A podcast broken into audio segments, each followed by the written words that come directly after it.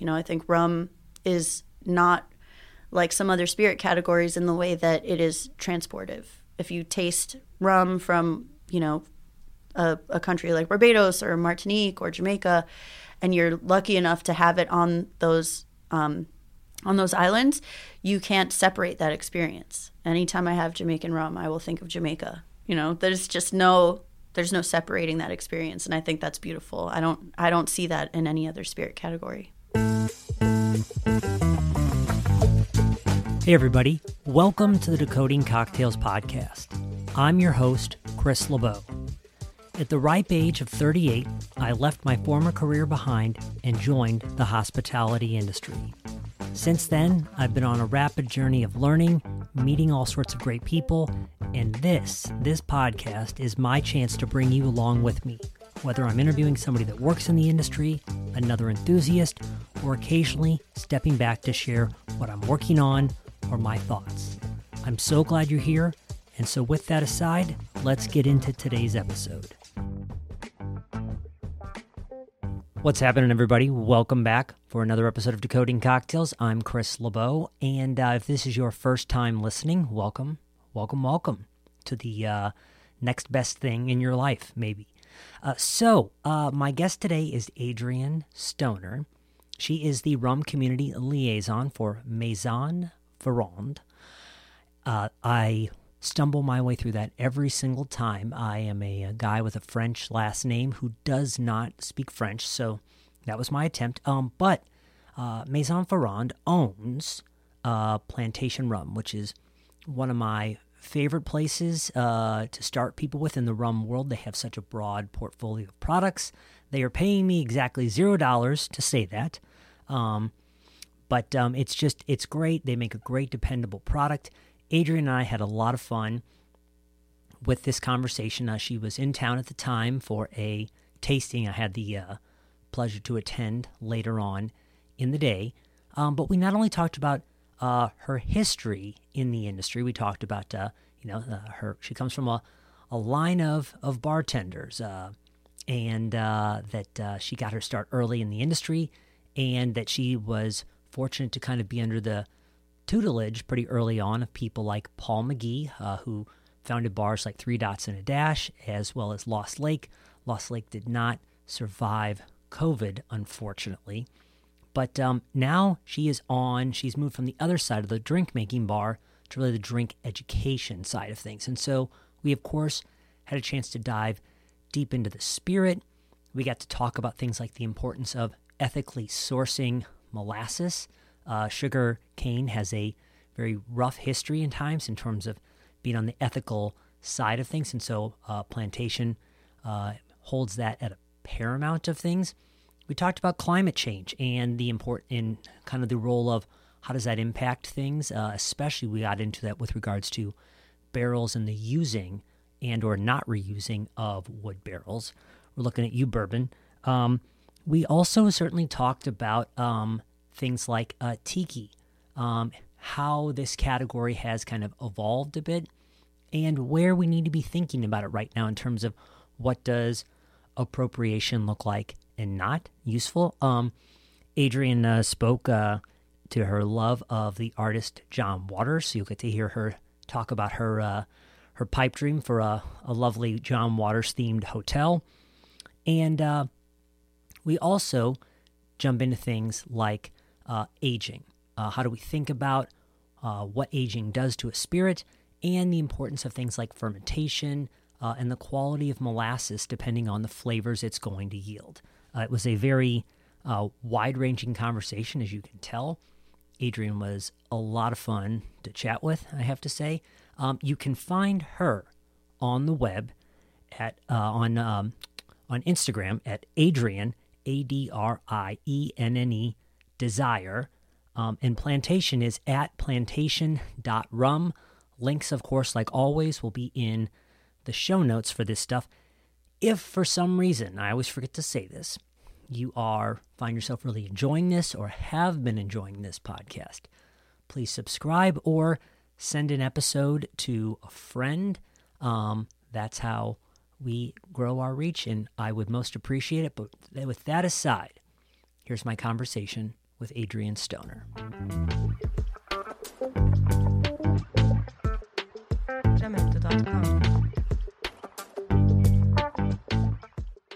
So, Adrienne, you are a a lifelong, you know, person in the hospitality industry. What what at first drew you into this field, and how, and why the heck are you still here? What what, what, what so, so what, what what keeps you going at this point? Yeah, um, that's a great question. Uh, I got into this field because it's the family business uh, in a way. Uh, everyone in my family works in bars and restaurants. Um, my mother is still a bartender out in these streets in Milwaukee. Um, I have a sister in Oakland running a couple of programs like bar managing, um, doing beer and, and focusing on, you know, very California craft stuff. And then uh, my sister is also in the industry back in Chicago. So we just, that's kind of the default. I started when I was um, 12, I think. I begged my mother to come to work with her and started as a dishwasher, worked my way up to plating, then, you know, serving and bartending, et cetera, et cetera, until here we are all these years later. Um, 17 years bartending uh, with some serving thrown in and some simultaneously.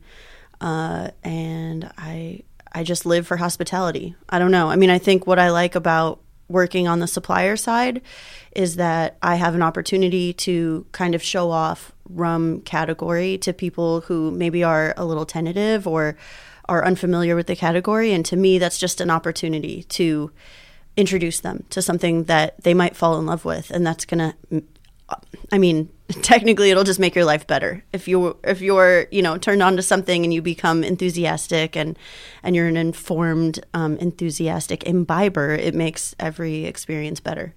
So uh, yeah I think it's just an extension of hospitality and i'm still in it. And so i guess yeah for you in a way it's like the the real impetus was um, you know it, it, was the family business. And so was it so was the was the draw really like hey i see my my mom doing this. Like i want i want to be like my mom. Was, was that was that kind of what drew you in? And then just the ability to kind of you know convey that that warmth and guidance yeah. to people? Yeah i think uh hospitality is about a connection with people and I think at a at a young age, watching my mother work and getting to know all the regulars, all the regulars already knowing me because of their connection through my mother, um, that that's kind of uh, it's like its own community. So being drawn to that and being drawn to um, creating an experience for someone, and by creating that experience, you're creating a connection, uh, is really um, special. I think it's really unique in a lot of other workplaces where things can be very sterile or um, very like hands off. Uh, that's not the case in hospitality. You get to be very close with not just your customers, but also your coworkers. It's like going to battle every day, and you have a different relationship than you would if, if you worked a nine to five, which was never, you know, not really ever on my radar as it as it is today. Yeah, I think for a lot of people out there, the the idea that um, while it might not always be the most fun part of every shift, like when you are just getting just totally like, you know, annihilated on Friday at eight or whenever people are, you know, you, you are, when you're strapped, uh, you know, coming out on the other end of that is very uh, affirming and you're like, okay, we fucking did that yeah, together. So. I think there's a rush, right? Like the service well is such a, it's such a rush. I, I, you know, I love it. I love all parts of the the bar job, either in the front when you're getting chatty and you get to like talk to rum nerds, or you know when I worked at Lost Lake, like we would fight over having the service well shift because it's great. You can get in the zone. You can kind of um, create your own competition uh, with yourself about how many drinks or how fast you can make them. And it's really um, an accomplishment to cross build six to ten, eight cocktails at once you know, with 10 ingredients each, it's really impressive. And I think, you know, even if nobody's watching, that's a fun thing to do um, just as a self challenge. And yeah, I, I don't know why, like bartenders were just crazy for that kind of thing. Like the harder it is, the, the better the outcome. but I, and I, I also think that like the other shining moment of your, your team is closing. As soon as you let out the last guest and you're winding down, it's kind of the elation of of the evening where you get to talk about all the the drama that happened throughout the night or anything funny or you know funny moments with guests and uh, that's that's also like a magical moment that I miss. Those things I miss um, on in supplier work because I don't have that anymore. You know, I'm Sure. kind of out here alone. One thing I was, but as I was digging into things, I was intrigued, and I just got my brain thinking. The number of of bartenders, people in the industry I know, who have told me that they've had revelatory moments, or that they uh, the Sazerac is one of their favorite cocktails. Is it strikes me as disproportionately interesting. So, so as somebody that is a lover of it, and I I enjoy it myself. w- What is it about a Sazerac that draws you into it? Uh, it's simple. It's not a drink to show off. Um, I mean, you certainly can. You can find flair in anything, right? But I love that it's simple. I I have a hard time um, looking at cocktail menus and and when you're reading ingredients lists and you're deciphering those menus, you know, with the exception of like a, a tiki drink that of course is going to have 10 ingredients. I think there people get carried away and there's something so beautiful about, you know, a, a three ingredient cocktail. Um, Sazerac specifically, if you're using, you know, a really great rye or a really great cognac, something, you know, that is a little bit higher proof, a little bit spicier, it just shines through. And also, the first time I had a Sazerac was in New Orleans, which is a magical place, a magical backdrop, certainly for any cocktail experience. So they're connected, I guess. Yeah, and I think um, while a traditional old fashioned is going to have some of that, I think you know for a number of people as well, encountering that you know that that hint of absinthe or whatever that that that sweetness and the uh, kind of the, uh, the the anise right there is very like it's this interesting uh, uh, contrast between the two as well. And it's polarizing. I think it's more a bartender's drink than maybe the layman, right? Because a lot of people, if they're not used to it, they don't like that kind of licorice um, ingredient, and it's uh, it can be a polarizing drink. But it's frustrating too because I I appreciate licorice. I love seeing that. I love seeing absinthe on any menu, and you just know when when your friends or we're working on cocktails and you see a menu go up and you're like, man, that one is not going to get ordered enough because it's so good. But people see the absinthe and get turned off, and um, that's that's a whole other category. We someone needs to lead the charge to start educating people and getting folks back into absinthe. Yeah.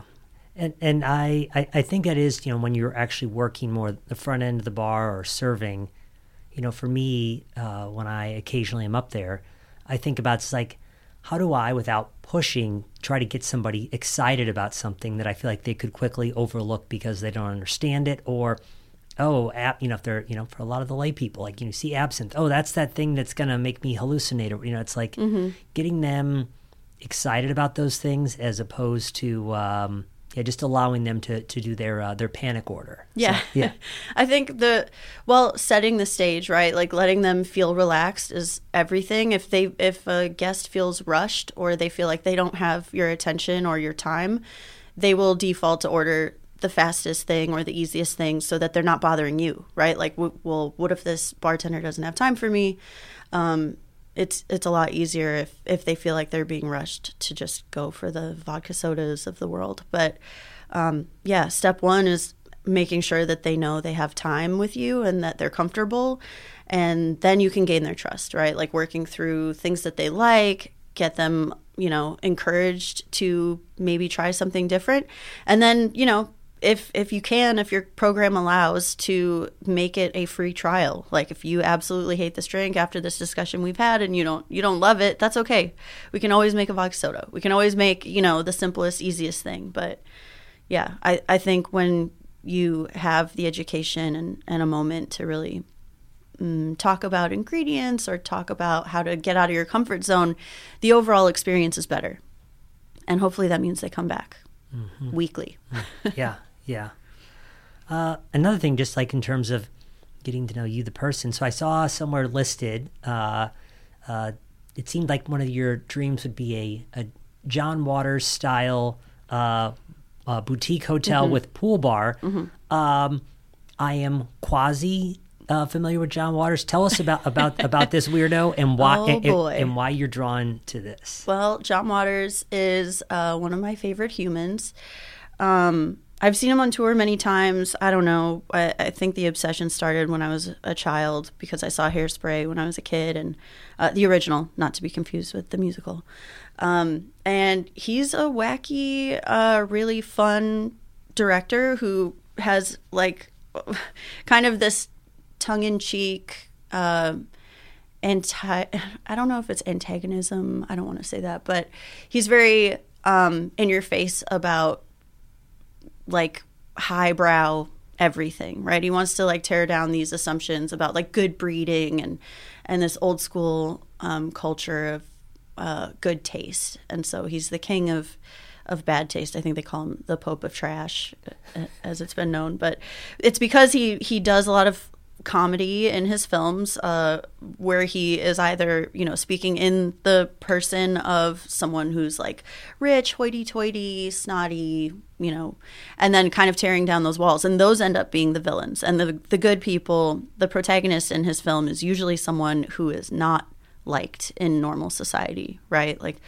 um, someone who we would typically dismiss or or even fear. So it's nice to have that complete opposite, and um, I'm obsessed with him. But yeah, the the the hotel patent pending. No one take my idea. That's right. That's right. I don't know. Honestly, I don't even know if people would come to this hotel, but it would still be fun. and pool bar is uh, an essential, non-negotiable, must have pool bar. And at at the very quickly without all the not very quickly, but like without every single last detail, what does a John Waters hotel feel like? What what what what, what might I encounter there? um, a lot of colorful rooms, right? Uh, a lot of um, kind of vintage style. Music is important. Music plays a huge part in all um, John Waters films and also just in my own life personally.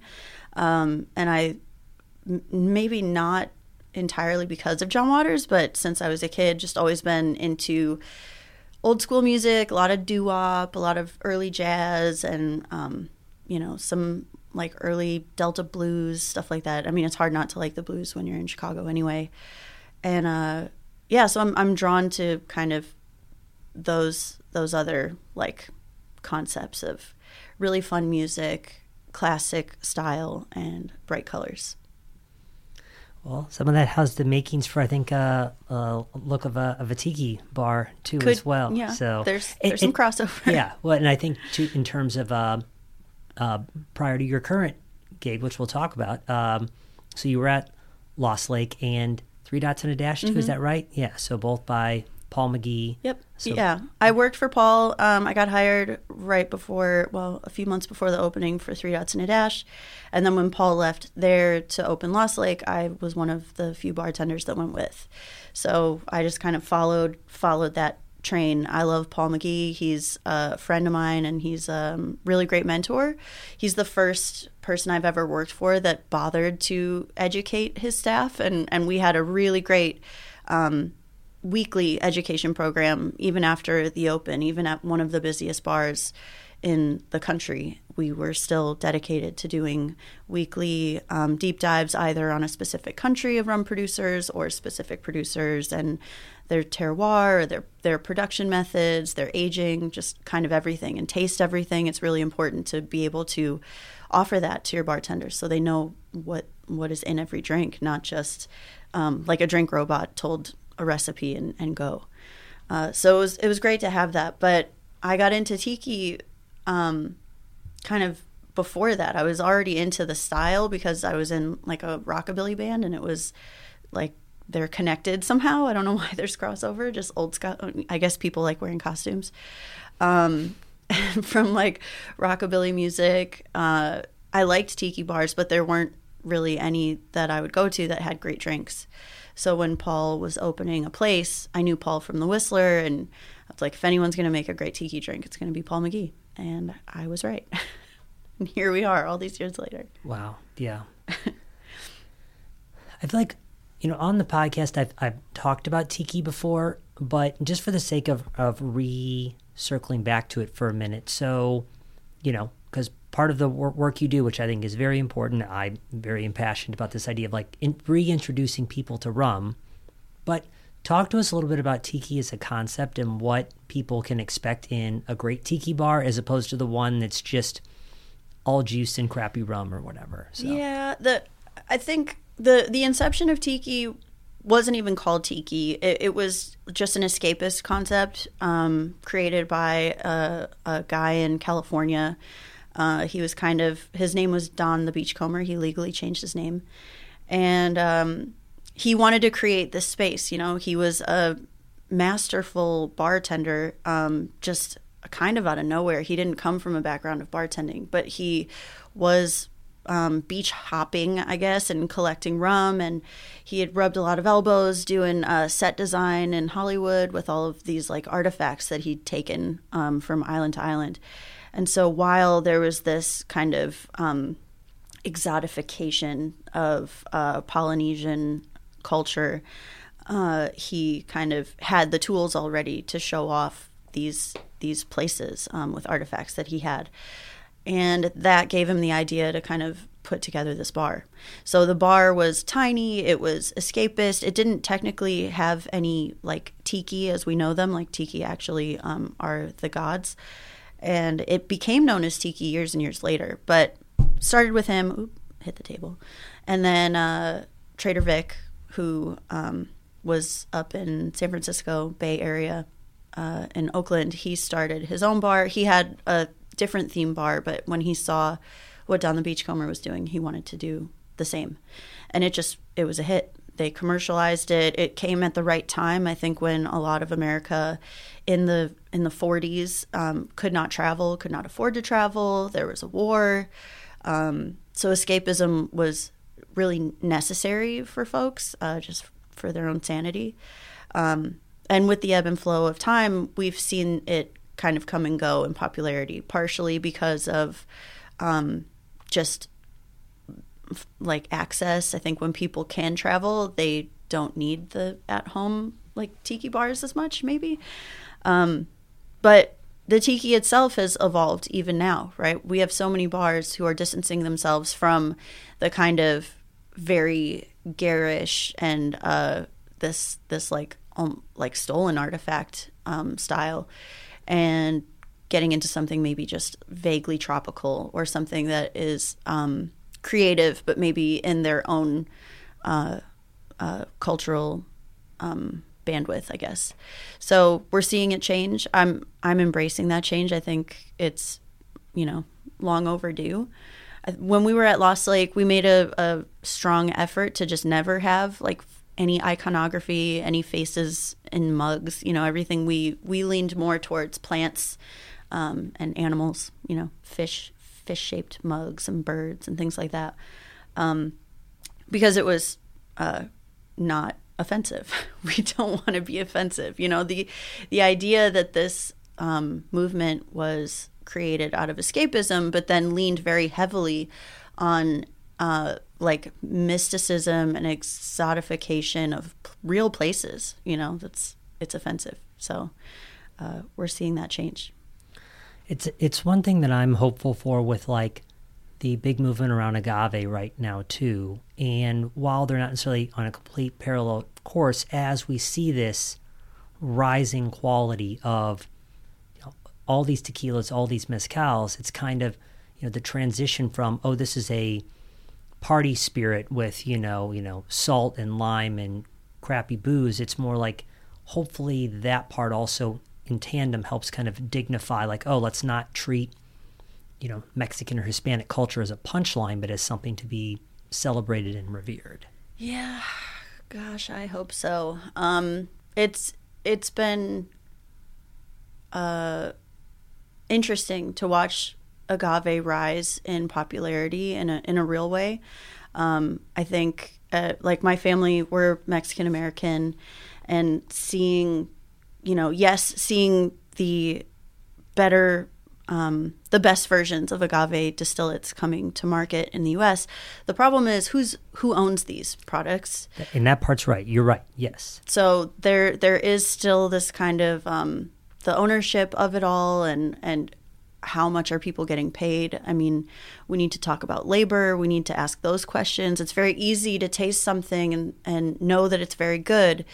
Um, but I think we have to hold each other responsible as purveyors and supplier and, you know, on all sides, right? I think bartenders um, are are put to this task daily, but to, to hold suppliers responsible and to make sure that we know where things are coming from um, and make sure that they're ethically sourced if they're sourced, uh, if they are fully owned, who is in charge of that financial situation. Um, because agave takes forever to grow, right? This is not it's not a grass. It's not like sugarcane is a completely different story because there there are issues with rum and um, raising the bar of rum. But sugarcane grows very easily. Uh, we have issues with molasses sourcing for sure, but agave, you're waiting years. So I get nervous when I see all these people get on on the bandwagon, and then um, what is what is tequila going to look like in five years? No one knows. And who's going to have the bags of money when the dust settles? Is yeah, a little nerve wracking.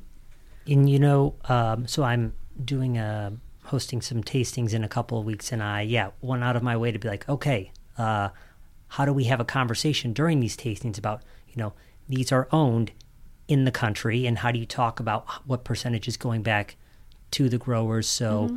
absolutely i think there is the double-edged sword of that visibility and that pressure means like oh there's there's an opportunity to make money let's send in international you know investors and then right. and then it's all becomes a, a yield game um, so right. The yield game is a losing game, and ultimately, the it's easy. You know, you do need investors. It's it's uh, really hard to distribute out of Mexico. Um, and you, I know a lot of people in that field, and it's not an easy battle. So I understand the the desire to partner up with investors, but when it comes to yield, you will lose. It is a finite amount, and so we we have to be patient. We literally have to wait for plants to grow. Yeah, yeah. Um, so moving over to your so after many many years of enjoying life behind the stick, you've mm-hmm. now moved out to the other side. Uh, so tell us a little bit about. Uh, so I have a French last name, but that doesn't mean my French is any good. So, uh, so Maison Ferrand, or Ferrand, however you say that, is the the uh, a company that owns Plantation, who you primarily represent. Tell us a little bit about Maison, and tell, and then we can get into sure. Plantation. Yeah, Ferrand. Um, so Ferrand is owned owned and operated. I guess the CEO is Alexander Gabriel. He's also the master blender. So he started um, back in the '80s. Uh, got enthusiastic about cognac. Wanted to. He went into business with the Ferrand company and then took over for the entire production. Um, so by 1989, it was official, I believe, or 86. Hmm. Uh, and then I believe my notes say 89. Yeah, so he started in 86 and then it became full ownership by 89. Um, we launched a gin brand in 96, um, which we also produce. So it's not technically like an outside brand. Ferrand is the cognac, Citadelle is the gin. Um, and then we launched rum, plantation rum, in 1999. Uh, so just 10 years later, he's in the rum game. But he started as a bottler, and we're now a producer as well. So we're we were fortunate enough to uh, buy the West Indies Rum Distillery back in 2017. Um, that was kind of a part of a package deal. So with that ownership, we also share one third ownership with the National Rums of Jamaica, which gives us um, uh, Long Pond and Clarendon. And those two distilleries, uh, we were already sourcing a lot of rum from both West Indies Rum Distillery and the distilleries in Jamaica. So it's nice to kind of like finally um, have a real marriage with these teams and, and see where we can grow from there. Yeah. So one of the things, you know, I guess outside of things like, um, you know, agricole, for example, that I like about plantation is – it feels like as I'm directing people to rum for the first time, it's like this is a a brand that is a it's, it's pretty dependable and a great place to start. So I don't know how we begin to talk about your guys' suite of products. We don't have to cover all of them, but how do you kind of begin to walk people into what you guys are are, are bringing to the market in this way? I like to show off uh, the diversity of rum. We are one of very few brands where you have rum from everywhere.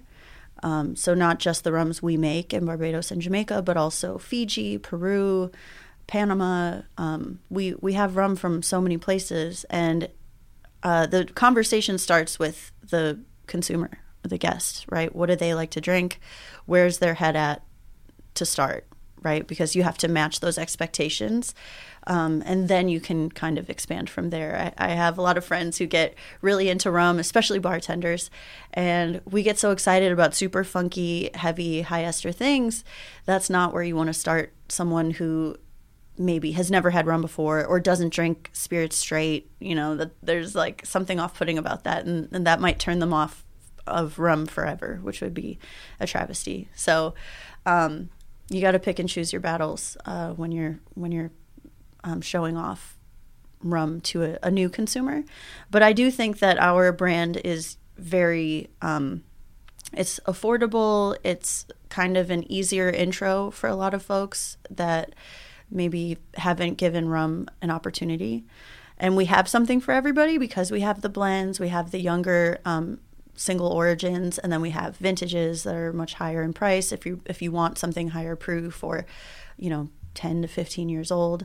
And then we have the extremes, which are um, extremely rare. So we do have kind of something for everybody, um, which makes it easy. We're, we're kind of a, a catch all that way. So it's not intimidating for folks if they want to just try one bottle of rum and it's under $30 you're you're in a safe space.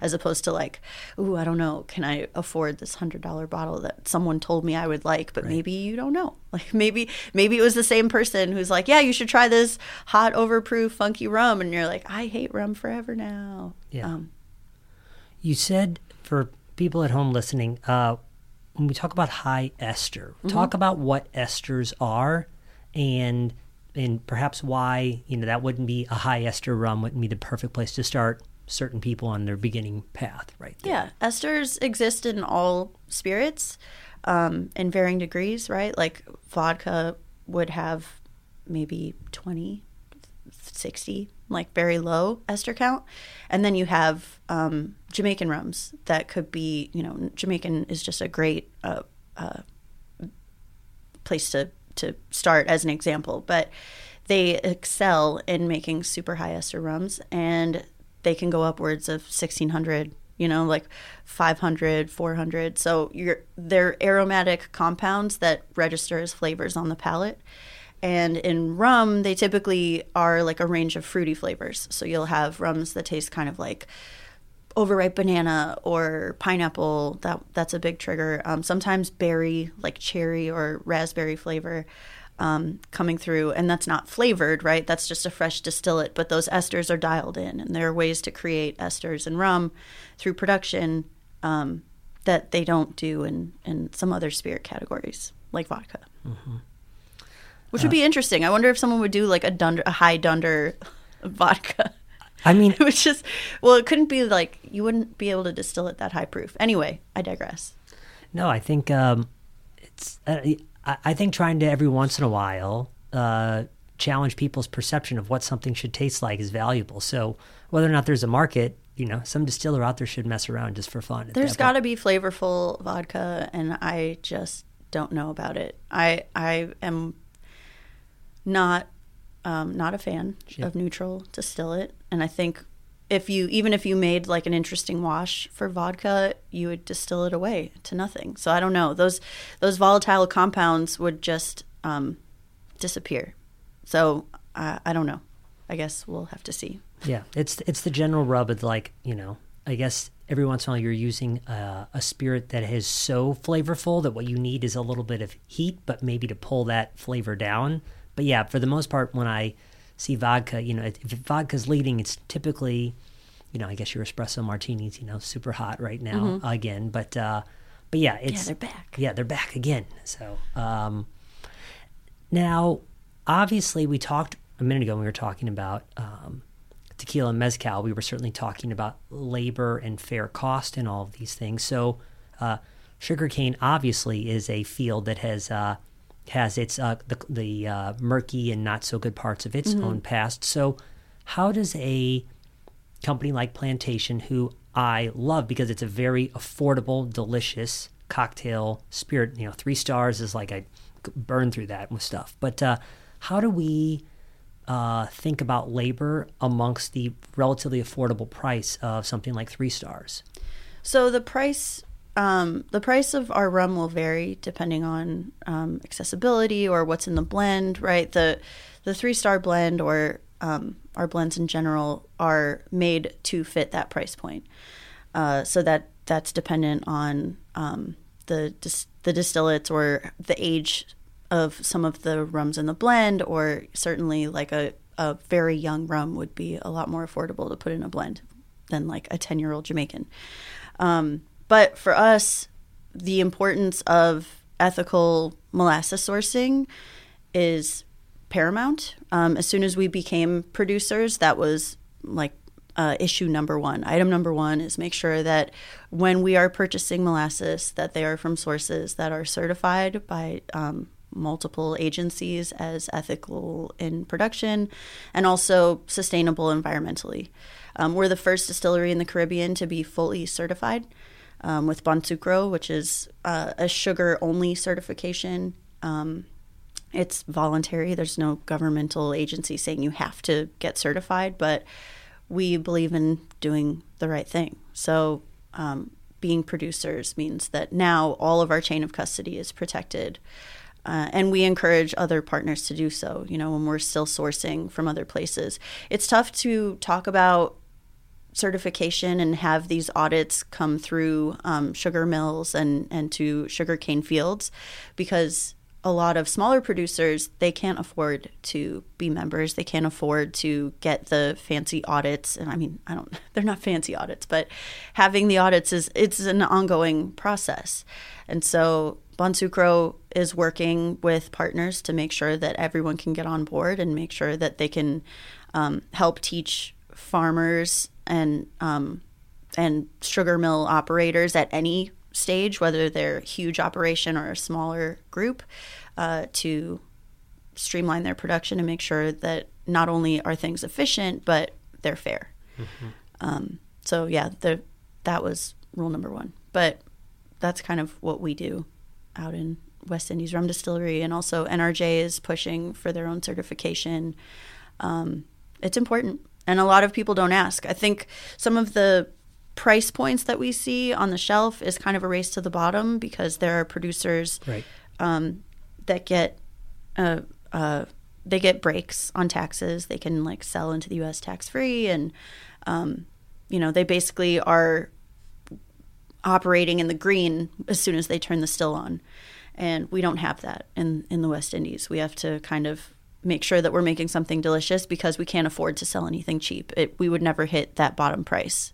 Like three star is like affordable in the grand scheme of things, but there's definitely rum cheaper. Oh yeah, uh, oh yeah. there's eleven dollar bottles, and you look at that price point, and honestly, it's upsetting because I think it cheapens what rum is. The same way we've struggled, you know, in agave spirits, is that rum should never be eleven dollars a bottle.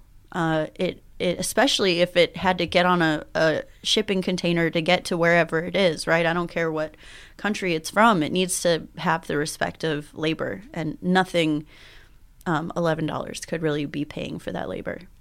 Right.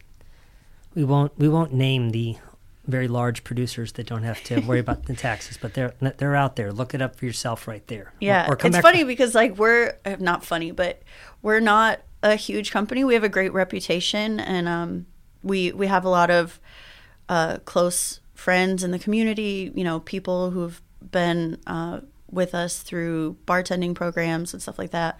But we're not huge. Like these these you know, there's this misconception of conglomerate size, and we are so much smaller. We're less than 20 people for the whole U.S. and and I think you know it it's just a testament of the quality of the products that we've been putting out all these years is that that will speak first. It's it's not massive marketing dollar spends. We're using that money to support the the sales, to support getting things at a reasonable price without, you know, cutting out the bottom dollar. What I will say, and you can check me on like the right comparison, but in terms of things that have a similar appearance, go out and buy a bottle of, or you probably have it somewhere deep in your liquor cabinet. Break out your bottle of Bacardi Superior and taste that alongside of Plantation Three Star, and you'll be like, oh, one of these has is very rich in flavor, and this other one, well, it doesn't really taste like anything. So, Yeah. um, so uh, whether I I don't know if you would have a different one to one comparison, but I feel like that is part of the job. Is like saying, oh, you've had Bacardi before, and it's not memorable because, well, sorry, it doesn't Superior doesn't taste like anything. Uh, I just, yeah, I think what some producers excel at is their aging, and I think Bacardi is one of those um, companies. They get a lot of recognition for their aged rums, um, and the bad rap that rum gets is from years of having very very neutral style rum because it was competing with vodka. It was competing with a market in the you know 70s trying to stay relevant um, in in kind of the the growth of cocktail culture or i guess the, the change in co- cocktail culture.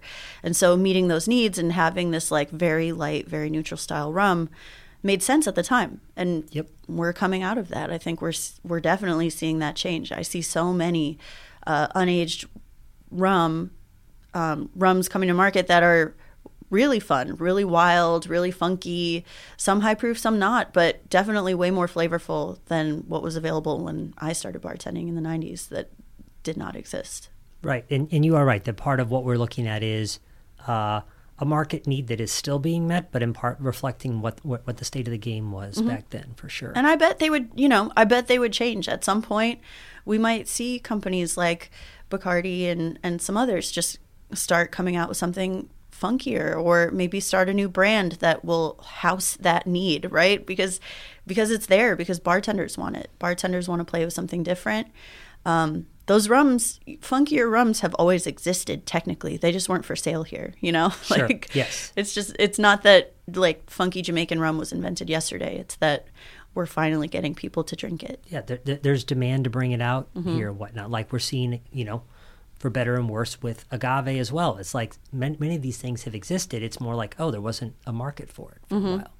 Yeah, the I want a mezcal but not smoky. Come on, come on. So, in addition to obviously sourcing great product, blending great product, uh, something that's interesting based on uh, the company's arc is in part how you are aging many of the rums because uh, and it, you started producing cognac, but now you kind of roll them from one set of barrels to another. Is that is that correct? And how is that going to? How are we going to if they sat in the same barrel for a long period of time versus that rotation?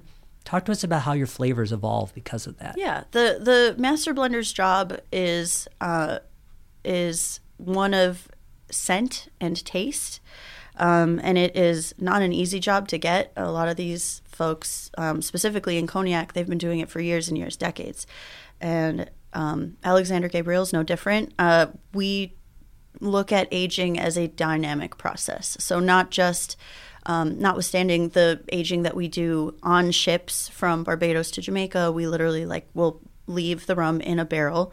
We'll take the bourbon barrel, put it on a ship, take that, and it's you know the motion of the ocean is affecting the the aging, right? So we're still running tests on that to see how it changes and and how dramatically the flavor is different but then um, aging in a separate climate, slowing down the aging, and everything is a process. So we we launched with this double aging technique, which we did not invent, of course. Um, the the idea of aging in one barrel and then using a different barrel happens out of necessity because historically, pre before the history of bottling, you just had barrels and you used whatever you had laying around. So now all these years later we're like what does that taste like? We have all these cognac barrels.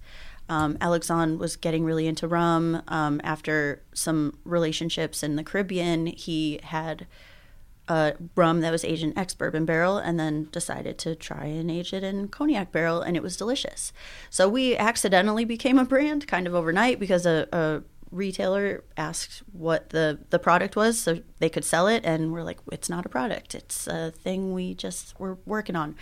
So you know that's the the long and short of it but now we do all kinds of different barrels and not just limited to rum i mean we've done cognac aged in rum barrels which i think are delicious um, that one came out last year the renegade uh, that's aged in a Jamaican Long Pond barrel.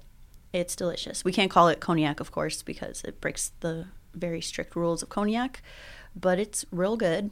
Um, we've aged gin in, you know, mulberry and wild cherry oak. Um, and part of this is not just because we're curious and we want to experiment, although that's certainly part of it.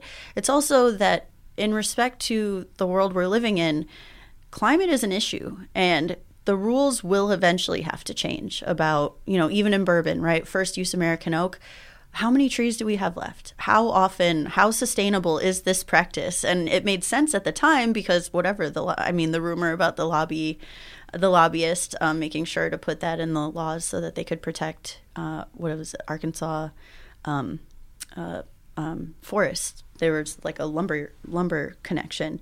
So you know, even in France, you can't cut down a tree in France to make a barrel unless it's very old. I mean, almost 100 years old. You can't, it's just not accessible. So if we're going to be so confined to um, our barrel types, we're going to run out of barrels. And then the rules will have to change at some point. Um, so we play around with barrels because that's just what we've always done. Uh, we'll see how it goes. I think the climate also is important to note because slowing down that process. I've had a lot of rum um, bottled in Europe that was aged in Europe exclusively, and you know it's funny because you'll you'll look at the bottle and you're like it's 13 years old, but it's very light in color, so you know it's not aged in the Caribbean where it would get aggressively aged in that tropical climate. But in France, we have two different. Um, not only is the climate not tropical, uh, we have a lot lower angel share, but we have two different cellar styles. We have a humid cellar that's kind of dark and with an unfinished floor, um, and then we have a dry cellar that's you know bright, kind of like the ones you see in in bourbon country, stacked really tall and uh, cement floor and kept technically very as dry as possible. Um, so we, we play around with temperature, and all of that is just a check on the barrel. If a barrel is getting too oaky or too spicy because it's in a dry cellar, we might move it to a humid cellar. We might, um, if it's not getting enough wood, or maybe we need to retoast the lid, or we'll re-stave a barrel, or just put a couple of like fresh staves in between the the old ones. You know, the French they're not throwing anything out. They're gonna keep those barrels for as long as they can. So we have a lot of like zebra casks. They're just like pretty fun, pretty fun to look at. But that's not a thing you find in a lot of um, not a thing you find in, in bourbon country for sure. You know, single use American oak, it's one and done. I and I, I appreciate so many other producers rising to you know to use ex bourbon barrels because I mean it it it does incense me. Like I mean uh, I'm, I'm I'm sure there's merit in terms of flavor at times or whatever, but it's just like yeah, how many trees do we need to chop down? Like just because we wrote the law this way. Yeah, so, it's it seems like an arbitrary law it's that very, somehow it's very it's very arbitrary, and I'm sure it's that it, has not changed. We're not even gonna like we no, we're not gonna reopen that case. Okay. Yeah.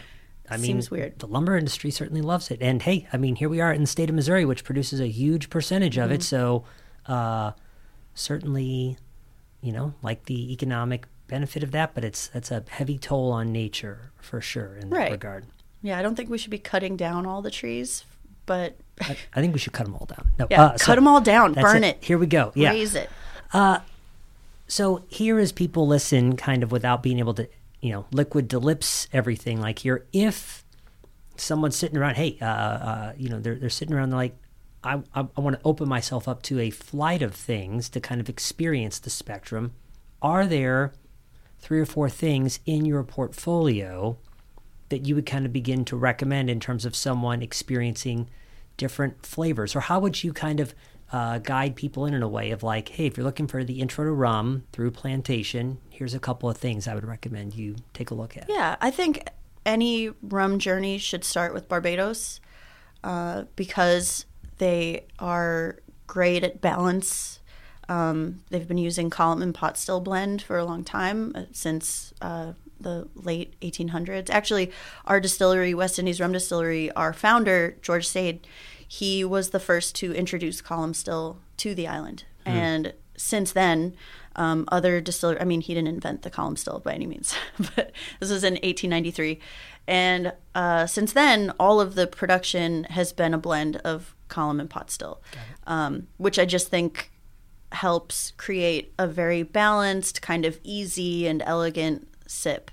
Uh, so that's always a good place to start. And then from there, you can see where folks headed. Like what, I mean, if flying blind, I could just recommend a few, but normally I like to have the conversation. Barbados is easy, anyone can drink that. And then we can discuss next steps um, because if they want something a little bit aggressive right like if someone normally drinks like high proof rye maybe that's you know maybe they need something heavier maybe i wouldn't send them to panama but maybe jamaica right like let's start with a jamaican rum or maybe a guyanese rum if you're already into very bold flavors um, that would be maybe a better jumping off point so it varies but you have to have barbados in the lineup mm-hmm, at some point mm-hmm.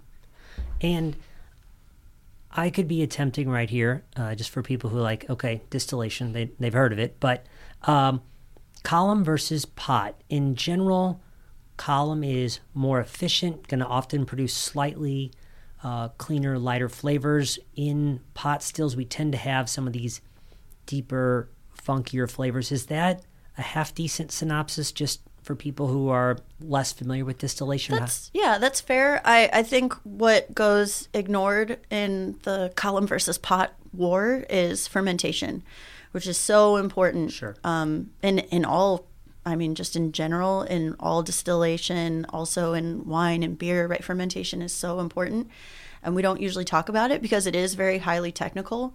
Um, so it can be kind of tricky to to uh, really dial that in and help folks understand. But uh, you can make perfectly um, interesting and flavorful rums in a column still.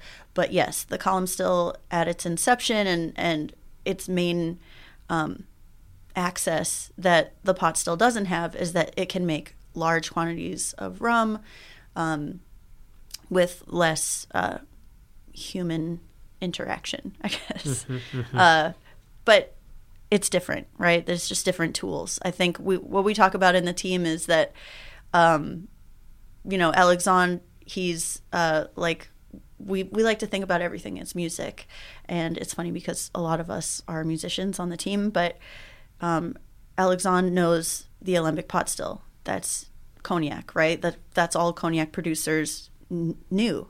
And then coming to the Caribbean, it's like you are a virtuoso and you can play all of these different instruments. A column isn't better than a pot, um, they're just different. They offer different um, opportunities. So, we actually, what I'm hoping to show off later today are some distillates from uh, West Indies distillery that are from different stills. So we can see why a a pot still from the Greg farm will taste different than a column still, which will taste also very different than like the new hot pot. They're two pot stills, but they taste completely different. There's not they're everything affects the flavor. So it's not just fermentation. It's it's like a package, um, like a fine tuned instrument. Sorry, guys. There's a tasting later today, and we love and we love you, but you're not invited.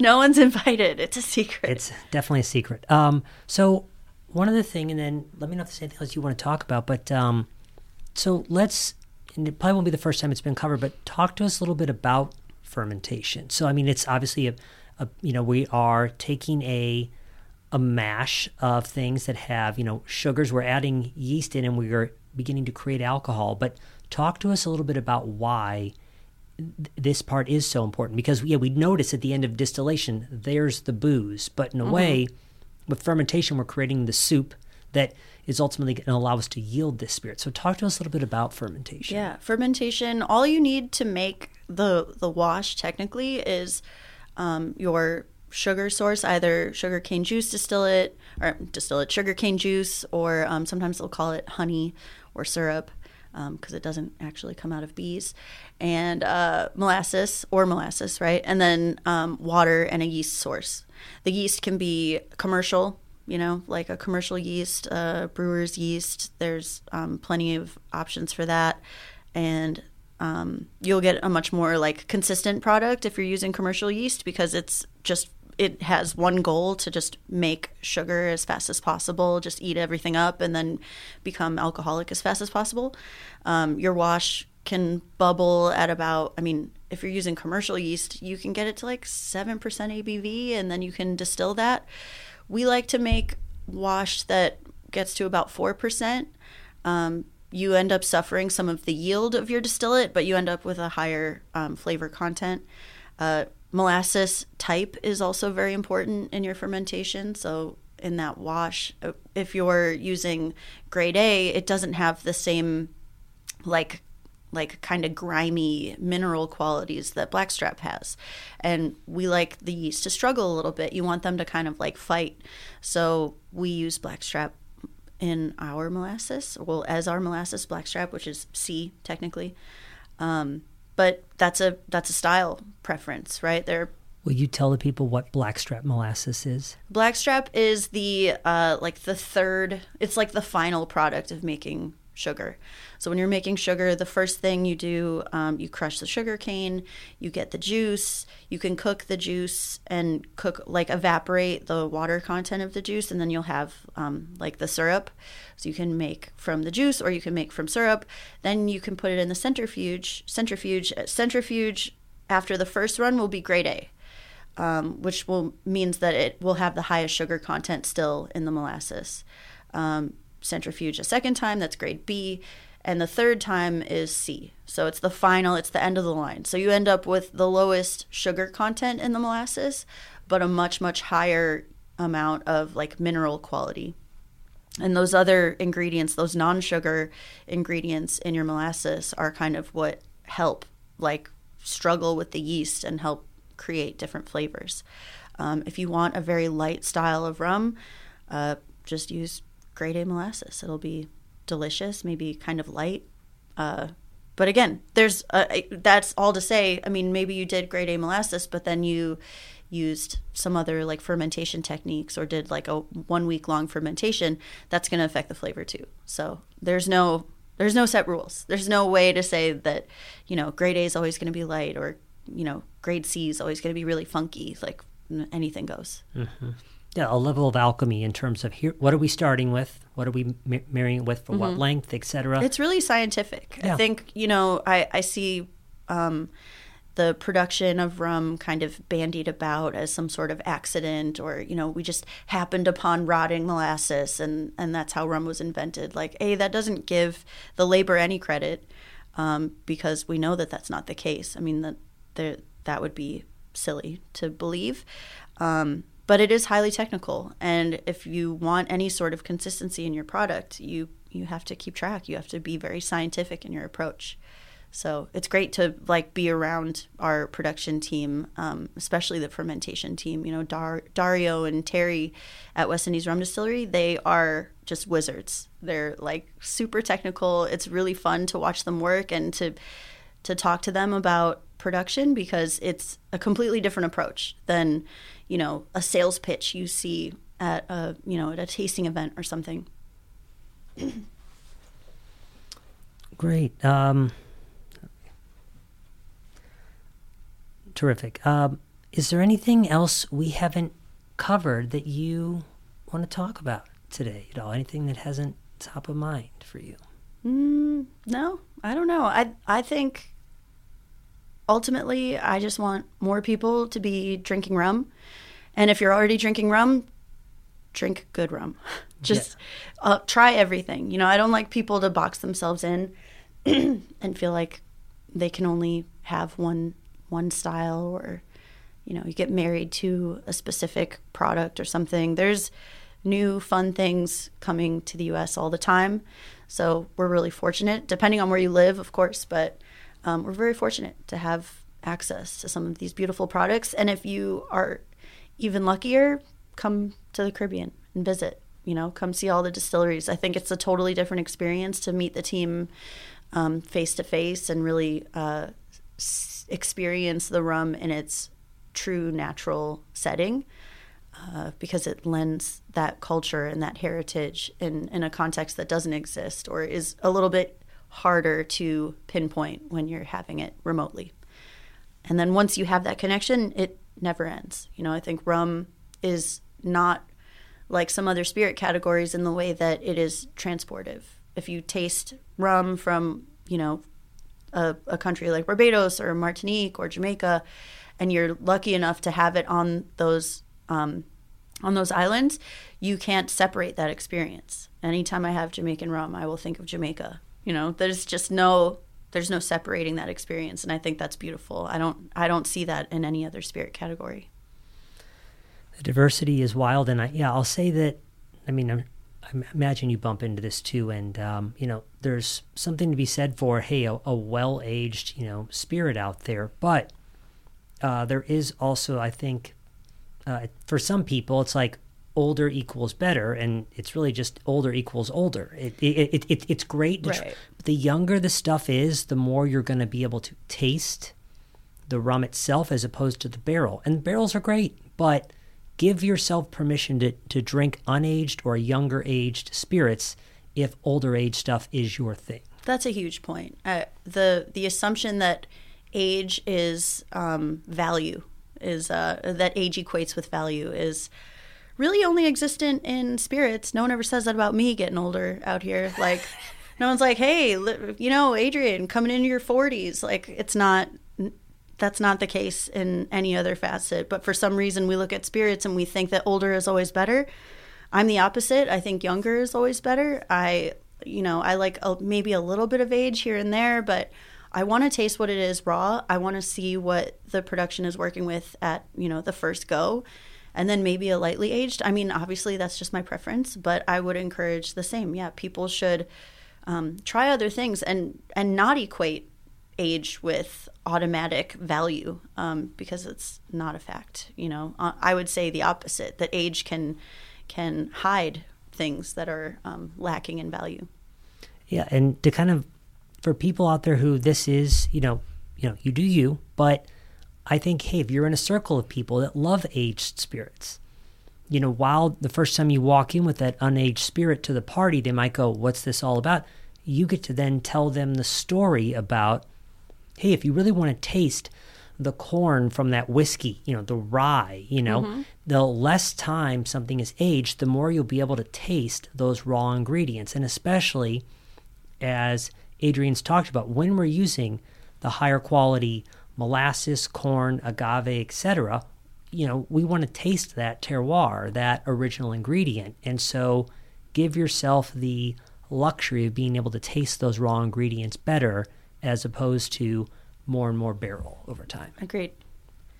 Yeah, let them know. Yeah, that's right. Spread the word. Uh, Spread the word. Uh, so, in terms of people uh, keeping up with plantation and you, so uh, we'll link to it in the show notes. But where, what should people follow? What should they be typing into their browsers and socials and all that um, stuff? Yeah, we we have a website. We have an Instagram. Uh, we also have well, the West Indies Rum Distillery has their own Instagram as well, and I think they're they're all the same, like at West Indies Rum Distillery at plantation.rum. Uh, those are easy ways to just find out more about production or about the brands. For me specifically, I'm on Facebook and Instagram, and all I do is travel around and talk about rum. So uh, you can catch me outside, but there's a oh uh, that means fighting. I don't want to fight, um, but I do have rum always, and I will travel. So if uh, there's a rum event or someone just has random rum questions, I'm always on.